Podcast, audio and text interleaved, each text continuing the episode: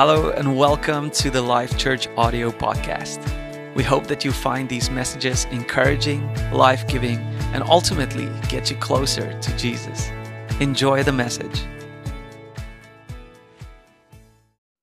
Hi everyone, thank you for joining us for a very quick Good Friday service message. The foundation of our faith as Christians is what we celebrate at Easter. Right now, across the world, approximately 2.38 billion people are celebrating Easter with us. This is great news. It's great news because 11 years ago, it was only 2.1 billion people, which means the Christian faith over the last 11 years have grown by 280 million people. That's amazing. And if it wasn't for Easter as the foundation of our faith, we wouldn't have seen that growth. Easter is a very interesting event because there's no plausible explanation for 2.38 billion people to celebrate this day. Think about it. We are celebrating a Jewish carpenter who lived in a small town, who went into public ministry for about 3.5 years. He never traveled more than 30 miles from his home. He never wrote a book himself. There was no TikTok. There was no Instagram, no Facebook, no Twitter, no YouTube subscribers or followers. That's what makes Easter such a spectacular event. This Easter, this Good Friday, I want to focus on one of the statements that Jesus made on the cross before he died. There are 7 statements. We will look today at statement number 6. It says in John 19:29, it says, a jar of sour wine was sitting there. So they soaked a sponge in it. They put it on a hyssop branch and held it to his lips. When Jesus had tasted it, he said, "It is finished." Then he bowed his head and he gave up his spirit. Jesus makes this statement, "It is finished." In English, we see 3 words. It is finished. But in the Greek, it's only 1 word. We use 3 words to summarize it, but 1 word in the Greek, and the word is tetelestai. Tetelestai. It was used as part of communication. If you lived in that time, in that part of the world, during that culture, the word tetelestai means the completion of a transaction. It meant whatever the agreement was between people, it has now been fully and finally fulfilled and completed. It is paid in full. The word was always a happy word, and it was always a victorious word and a word of achievement. And I want you to imagine our Savior Jesus Christ hanging on the cross and using a word that society and culture understood. It is finished. Someone was happy because something has been completed. In fact, when the time comes and you die and you are laying there on your deathbed and you know that heaven is around the corner, I hope, like Paul, you, me, all of us can say what Paul says in 2 Corinthians 4, "I am finished. I have completed the race." It was a word of achievement and victory. And I hope this word, tetelestai, will be a word for you also. So when Jesus uses this word, "It is finished," he's speaking volumes about a task victoriously completed and successfully finished. Something is finished. The question is, what was finished? Jesus did not say, "I am finished." He was just getting started. If we look at it now, 2.38 billion people are following him. He said it was finished. So what exactly was paid, complete, fully?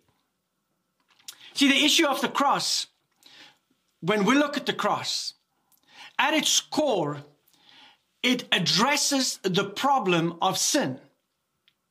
The cross is more than just a great example of sacrifice.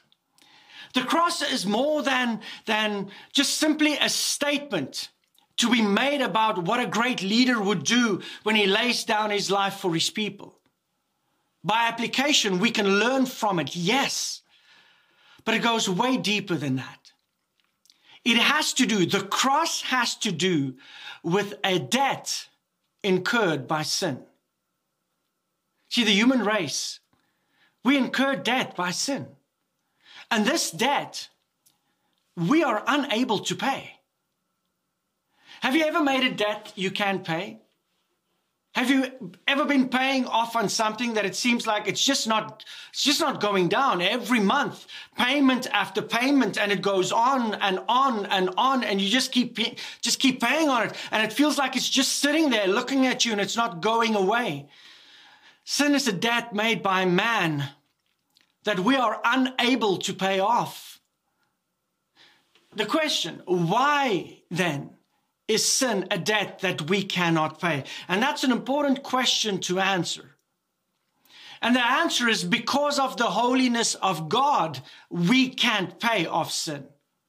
Because the one who we owe is perfect. Therefore, since the one who we owe is perfect, all the payments you make to get rid of that debt called sin can never get rid of that debt called sin, because nothing you can do as payment will ever get you back to perfection. See, the issue that needs to be addressed was that mankind, based on sin, has a debt that we are unable to pay. And please don't miss this, because most people don't believe that. Many people believe that the debt of sin, if I'm given enough time, if I have enough religion, enough going to church, enough being a good person, enough giving food to the people who are hungry, to the starving, if I do enough of it, I can pay off this debt I owe. People don't understand. Like, there's a foundational principle. God does not grade on the curve. He does not reduce the debt because of his nature. He cannot reduce the debt. His nature is perfect. Therefore, unless a perfect payment is made, the debt cannot be paid off. There is no accumulation of good deeds that you are doing that can build up enough good deeds for you to erase sin. So something had to address the debt of sin incurred by mankind, and every person specific. Why did Jesus say that it is finished? Because until he died, it was not finished. All the sacrifices, all the offerings, all the good deeds, all the giving, all the kindness, all the such a good person could not and did not pay the debt of sin. Because once you commit your first sin, you are no longer perfect. Everything you do after that does not work towards the payment of sin. Some of us think, if I can just get close though, if I can just get close to being perfect, I don't want to accept Jesus. If I can just get close to being like him as possible, if I can get close to it, unfortunately, that won't work also. It's like golfing. I love golf. And you have to make a putt to win the hole, to win the game. You line it up. You take the stroke. You hit the ball towards the hole. And it looks great. And it actually hits the cup. But then it rims out. And you yelled, that was in, that was in. But it does not count simply because you got close. Just because you are a nice person, relatively good and close, does not count as payment for sin. There are a lot of people who think God is going to change the rules for them. When he sees you show up, he will tweak things a bit just for you. And I'm sorry, that won't happen. Sin is a penalty that we cannot pay. So when Jesus said, tetelestai, it is finished, the cross at its core is that the issue of sin was addressed by the death of Christ. The debt of sin is paid. What was paid? the debt of sin. And who paid it? Jesus Christ. So sin produced a debt so great that while man alone owes the debt, God is the only one who can pay it. And God became a man in the person of Jesus Christ. And he died because he had no debt to pay himself. And the Bible says on the cross, he who knew no sin became sin for us, that we might become the righteousness of God in Christ Jesus. So Jesus became the substitute for every man, woman, boy and child and girl. Whoever has been alive and whoever will be born on this earth. On the cross, two things happened.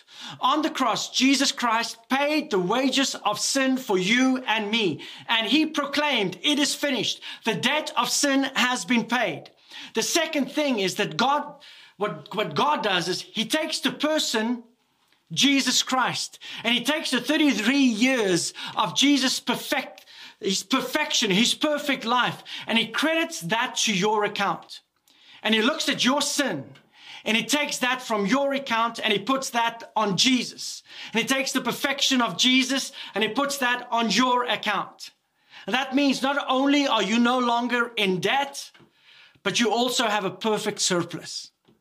The debt has been paid and relationship has been restored. That's why we celebrate Easter. Because Jesus paid the wages of sin on our behalf. Now, if you've never accepted him, I want to invite you this Easter, accept Jesus Christ as your Lord and Savior, because he's the only one that can pay the debt you owe in regards to your sins. I hope you do that. Let's pray. Father God, we thank you that you sent your Son to die on a cross for ours, on our behalf, for our sins. Thank you, Jesus, that you lay down your life. Thank you that even though you were guiltless, you took all the guilt, all our sins on you on the cross. And Jesus, we want to declare that we receive you as our Lord and Savior. And we're thankful for the debt that you paid for us. We love you, Lord. In Jesus Christ's wonderful name we pray. Amen. I hope to see you on Sunday. We're going to celebrate Easter together. Have a wonderful day.